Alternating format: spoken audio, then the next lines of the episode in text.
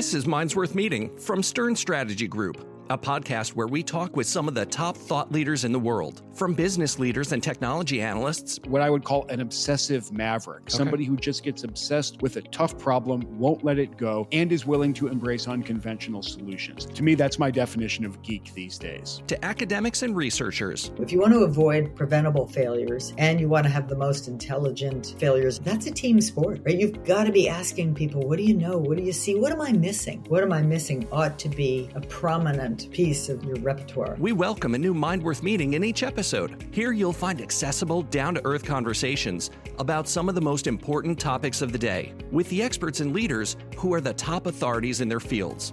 And now, here's Minds Worth Meeting. Welcome to Minds Worth Meeting. I'm Whitney Jennings. And I'm Justin Louis. We welcome a remarkable guest for this episode Holocaust survivor and author of the New York Times bestseller, The Daughter of Auschwitz, Tova Friedman.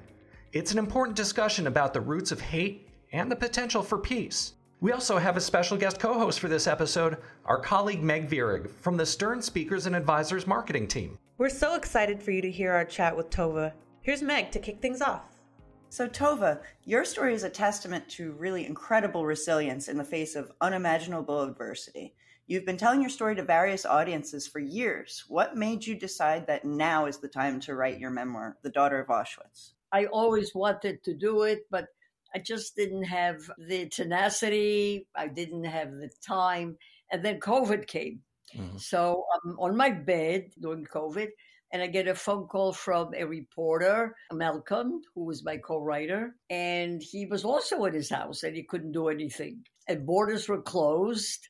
So he said, let's try it. Let's, let's write. So we, uh, I had to learn how to use your the computer and send them information and so forth, and we did it. COVID was definitely a good time to do things like that. We had no distractions, and it was just right. And we met in Poland, so we knew each other slightly. Can you tell me a little bit about how you met? We were at a convention, our 75th anniversary of liberation of Auschwitz and he was there were lots and lots of reporters from all over the world. We met for about half hour. He did a short documentary on me and i liked it. It was a very nice documentary.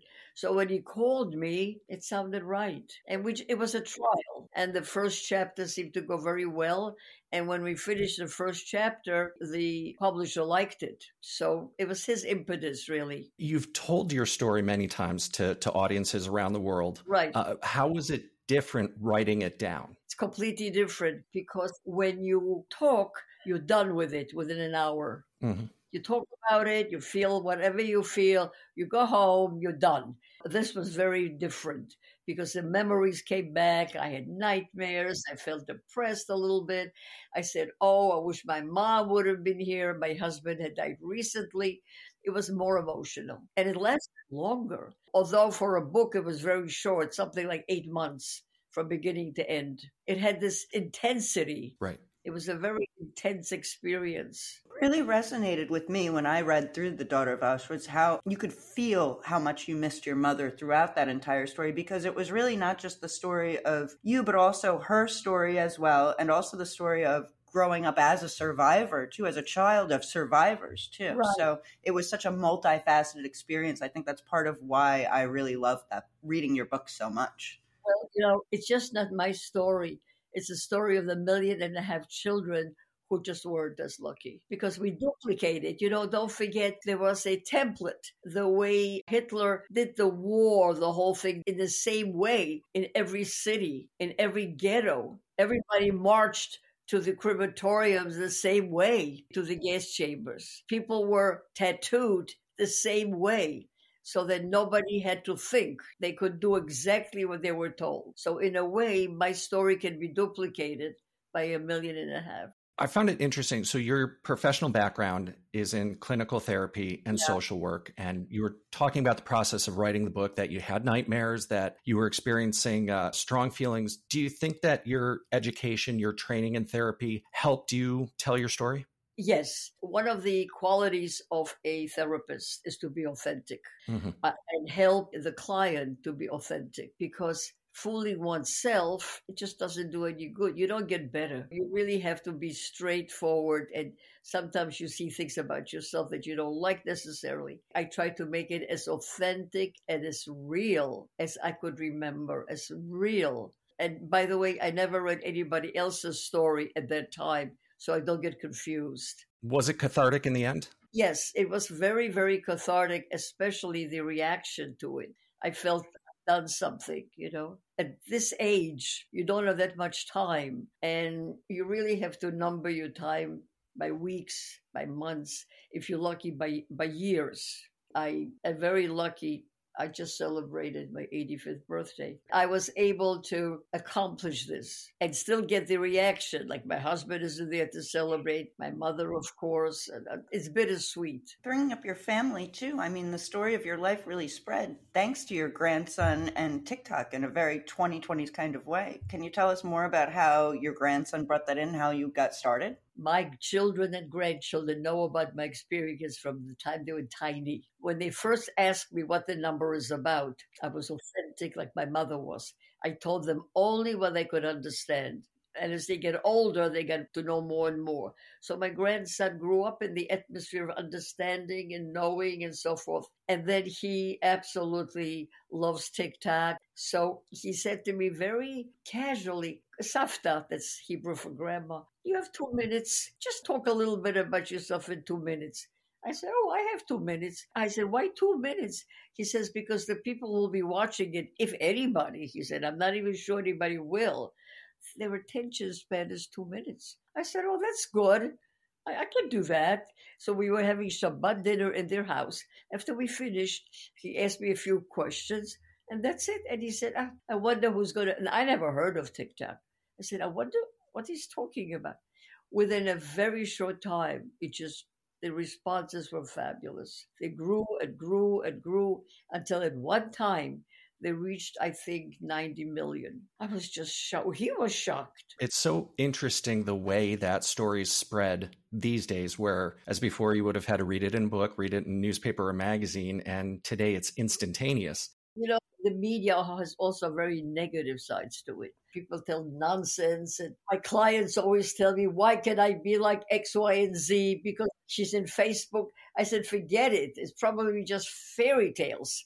So it's good and bad. But I like the good part of it is that you can educate people very quickly and you could reach them in the entire universe. We got phone calls from India, from Australia, from teachers, from kids. It was really amazing. It was amazing. Are there some specific interactions that stick with you that were kind of unexpected from people on TikTok? Yes, yes. Well, first of all, everybody wanted to see my tattoo. Mm-hmm. I mean, in a world of everybody being tattooed, I mean, you walk on the street, you can't find anybody who's not tattooed. When you go swimming, I spend my time reading tattoos.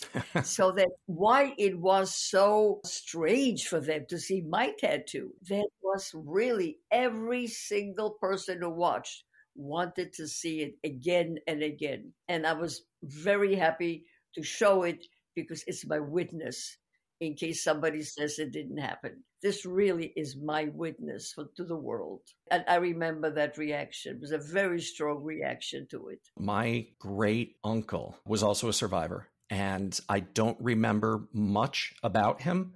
I do remember him having the tattoo on his arm, and it is a powerful thing, and that has stuck with me for many, many years. And I can only imagine the impression that it's making on kids today, and they will remember your story many years into the future as well. I hope so. In fact, there was a person who made a sculpture of a hand, and he called me and asked me if he could use my tattoo. Wow. Like I hate sticking out, and I said, "Sure." You know, I mean, yeah, that's amazing. We know that uh, studies have shown that knowledge of the Holocaust has been decreasing among the younger members of the generations. So, in that kind of world, what do you think are the best ways to raise awareness among those younger generations? How can we best equip them as the leaders of the future with the tools and the knowledge that they need to ensure that this won't ever happen again? It's very complicated because the young people have so many different things that demands their attention but I would say education and speakers like myself. Not only necessary from the Holocaust, but from any place with genocide. The young people are not aware of how difficult the world is and their place in it.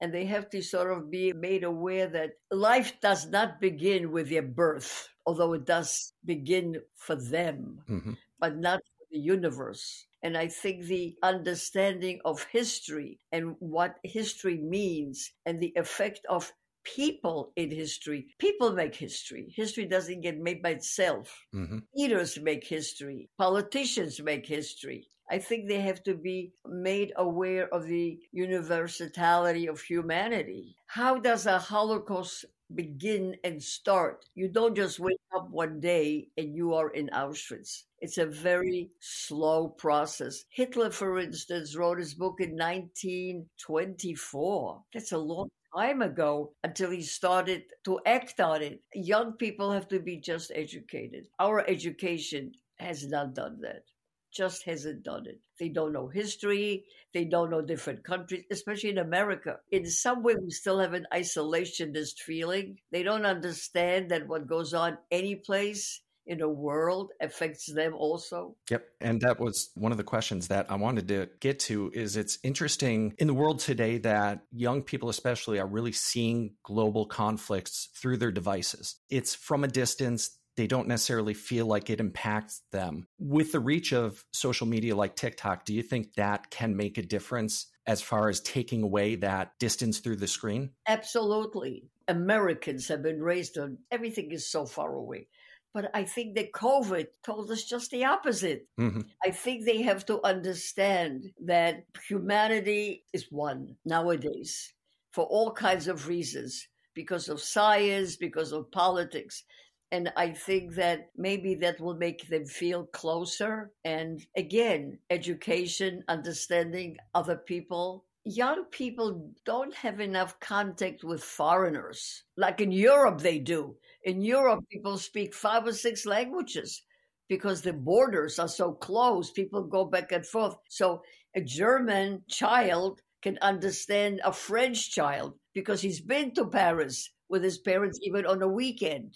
Do you know what I mean? We don't have any of this. Mm-hmm. I think we have to bring more international thing into our schools. Yep, I agree. And studies have proven that increased diversity does help reduce that kind of thinking. When we talk diversity, we talk about only American diversity. That's not where it's at. American diversity is good, but that's different. Sure. We have to understand that a Chinese child in China has something common with an American child here. There used to be a time when we had pen pals or whatever. I think that's what it should happen a little bit more connection so that the young people growing up don't feel that their responsibility is only to their community, but it's worldly. Otherwise, we lost. Sure. Yeah. And you've said that hatred is one of the fastest growing phenomena today.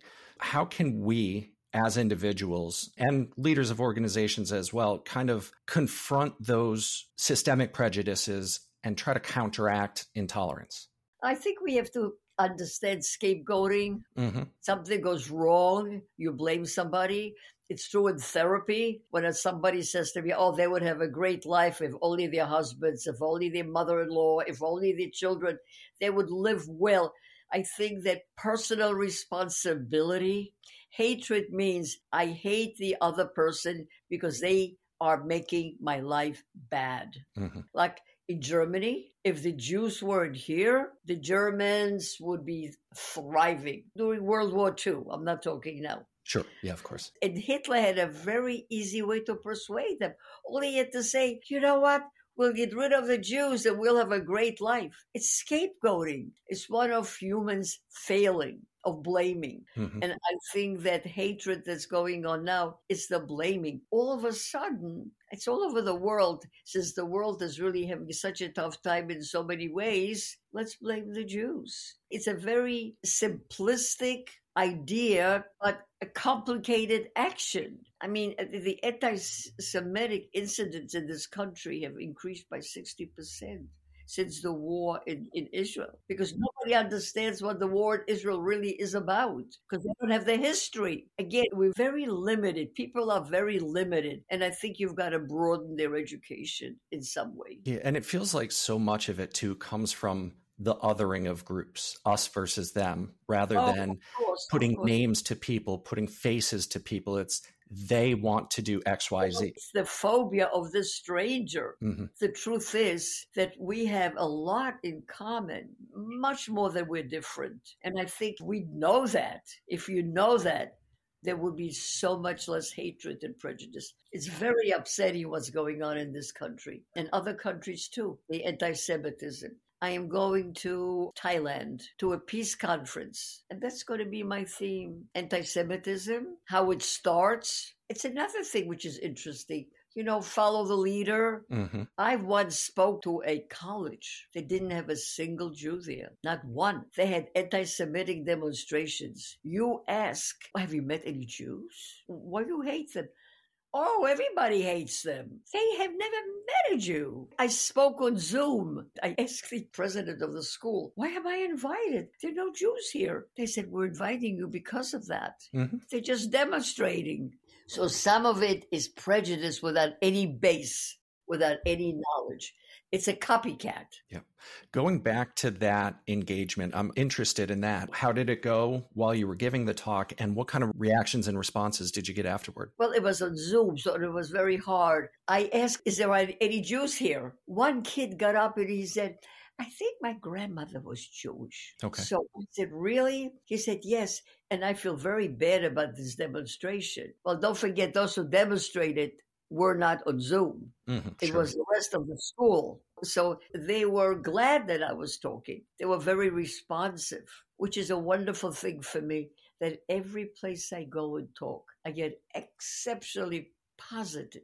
I mean, I wish somebody would take me on and yell at me and say something anti Semitic so I can have a discussion and say, why do you feel like that? Sure. I've been across the country and I get the best responses, but it's very disturbing what I read. I want to tell you, some of these things keep me up at night because they remind me of the Second World War. Yeah. And I think so much of the disconnect these days is people don't listen to each other. Uh, I have a very good friend. We come from very different ideologies, and we're able to have a conversation and ask each other, why do you think this way? I'm not trying to change his mind. He's not trying to change my mind, but we can have that conversation without getting angry. We can build those bridges of understanding. That's unusual. In my experience, people still don't talk to each other if they voted the wrong way. It's politics. It's finished already. It was years ago. They still will not go to dinner together because one voted for Trump and the other did not. And it's still an issue. So now they found Jews. It's like the hatred is there. We just have to find the scapegoat. Mhm. And we've always been scapegoats. And especially now with the war in Israel, they combined Jews and Israelis. That's the latest anti Semitism. Very, very disconcerting. At least what are we going to do in this world? I want to live long enough just to see a little bit of peace. Yeah. That's all I want. You know, so I go to the temple, I say, you know what? Give me a few years. Maybe this will be sorted out. And that goes in perfectly into uh, another question I wanted to ask. So, if you could sit down with global leaders, if you are at the United Nations, you're the only person speaking, all the global leaders are there, what are one or two key takeaways you would want them to bring back with them? not a politician. I spoke at the UN in New York City. There were 30 ambassadors from different countries. And I said that each one's responsibility is to fight the hatred. It doesn't matter against whom. Yep. Right now is anti Semitism, it could be uh, anti Islamism, it could be.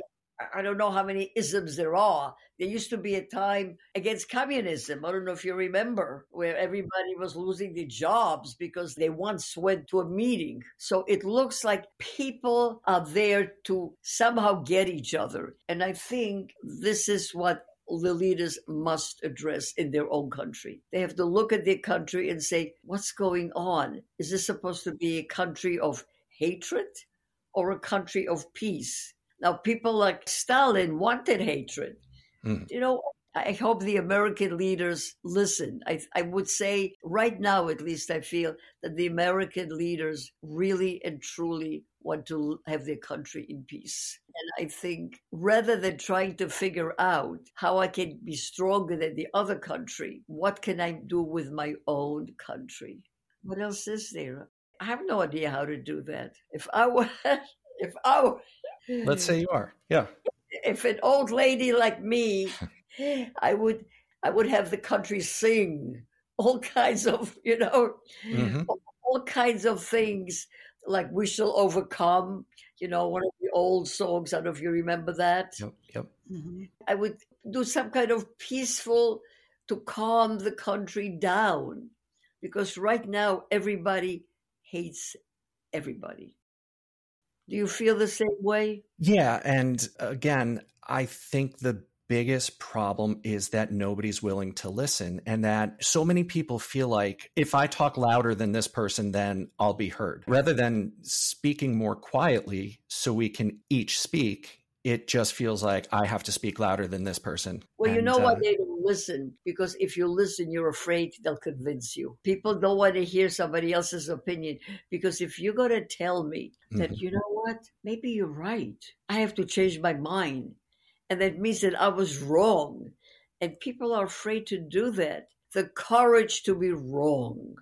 It's very important to be able to say, you know what, I was wrong. I mean, right now, people don't talk to each other about the Israeli conflict. Yes, stop the fighting. No, stop the fighting.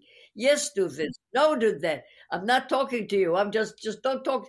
My friends in London, stop talking to me because we didn't agree as if we had something to do with the war in Israel. I mean, she's there. I'm here. W- what are we fighting about? We don't live there but she's so angry, in my opinion. So, what I'm saying is, the leaders have to figure out how to work with the anger. Mm-hmm.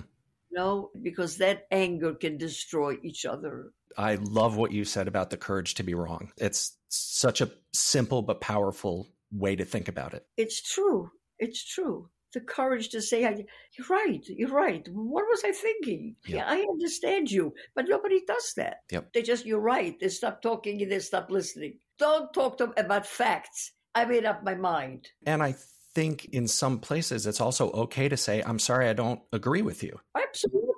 And I think people are afraid to acknowledge that as well that I don't agree with you, but you know, you're still my best friend, my brother, my sister. Exactly. People aren't exactly. willing to agree to disagree. I mean, that's that's what democracy on earth is. Mm-hmm. But you have to talk. Right. You can't say, "Don't talk to me because I don't like your thoughts." That's ridiculous. Yep. You know, I guess that's if I were a leader, I'd say, "Shut up and listen." Tova for president, shut up and listen. I like it. I really love how you said that if you were the leader, you'd have everyone sing together. Because yeah. I think that having the yeah. idea of something good to build together is also key to right. avoiding things like scapegoats and everything. Because when you feel that you can be a part of a solution in building something together, that's more effective than people don't want to hate, I believe. Exactly. So I believe, like what you were saying, if you can b- do something constructive. I heard this beautiful story. A little grandson says to his grandfather, I have these conflicting feelings.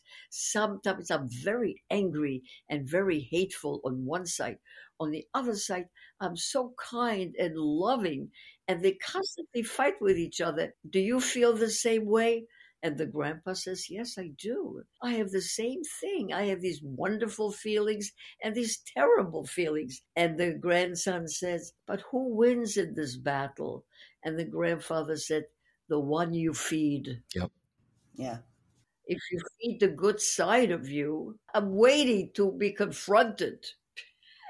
it's interesting because a lot of what we do here at Stern Speakers and Advisors is we represent corporate strategy and your connection to life strategy, how to not only understand each other is so so relevant to how to run an organization how to run a company how to interact with your employees and your oh absolutely. They have these um, weekends where they build communities within a corporate world how they can react with each other and You're right. And and I do have to get a plug in there. You can find uh, Tova at our website, sternstrategy.com.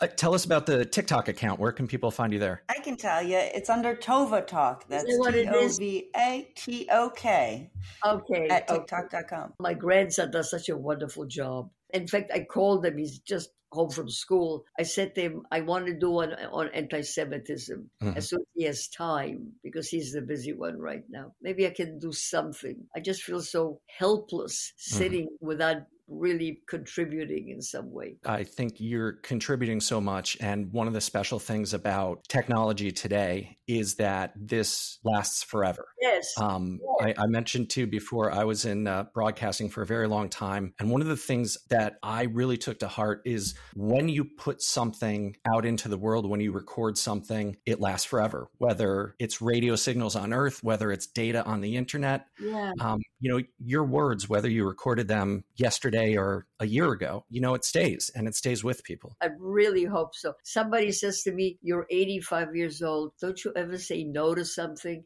I said, Nope. now, I have never refused to talk in all the years. It's, amazing. You must be having such amazing experiences. I yeah. Oh, I just came out with another book for children Okay. Oh, for 12 to 16 and it's going to be same name daughter of auschwitz but completely different parts with pictures and you know what's a wonderful thing it's going to be translated into german Oh, okay. so the children are going to learn in their language what really happened You heard it here first, everybody. Do you have a general date when that should be coming out? they said they're going to start the advertisement on january february ready Great. and they'll be july august Okay. keep our eyes out for it. That's so cool. it's it's exciting you know It's such a special thing for you to be spreading your message like that. Tova, I thank you so, so much for your time today. Thank you very much for having me. Your message is so important, and the way you spread your message is so unique and relevant today that uh, I just think it's very important what you're doing. Thank you for the interview. Thanks, Justin, Meg, and Tova. On our next episode, we'll be speaking with NYU professor Dolly Chugh about her latest book, A More Just Future How to Be a Great Boss, and what it means to be a goodish person. That's next time on Minds Worth Meeting. Minds Worth Meeting is a production of Stern Strategy Group. Our hosts are Whitney Jennings and Justin Louis. Our guest host for this episode was Meg Virag. Alan Halimsky is our video editor. Whitney Jennings is Stern Speakers and Advisors marketing manager.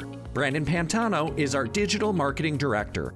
Join us next time for another episode of Stern Strategy Group's Minds Worth Meeting. Listen, rate, and share us on Apple Podcasts, Spotify, or wherever you get your favorite podcasts.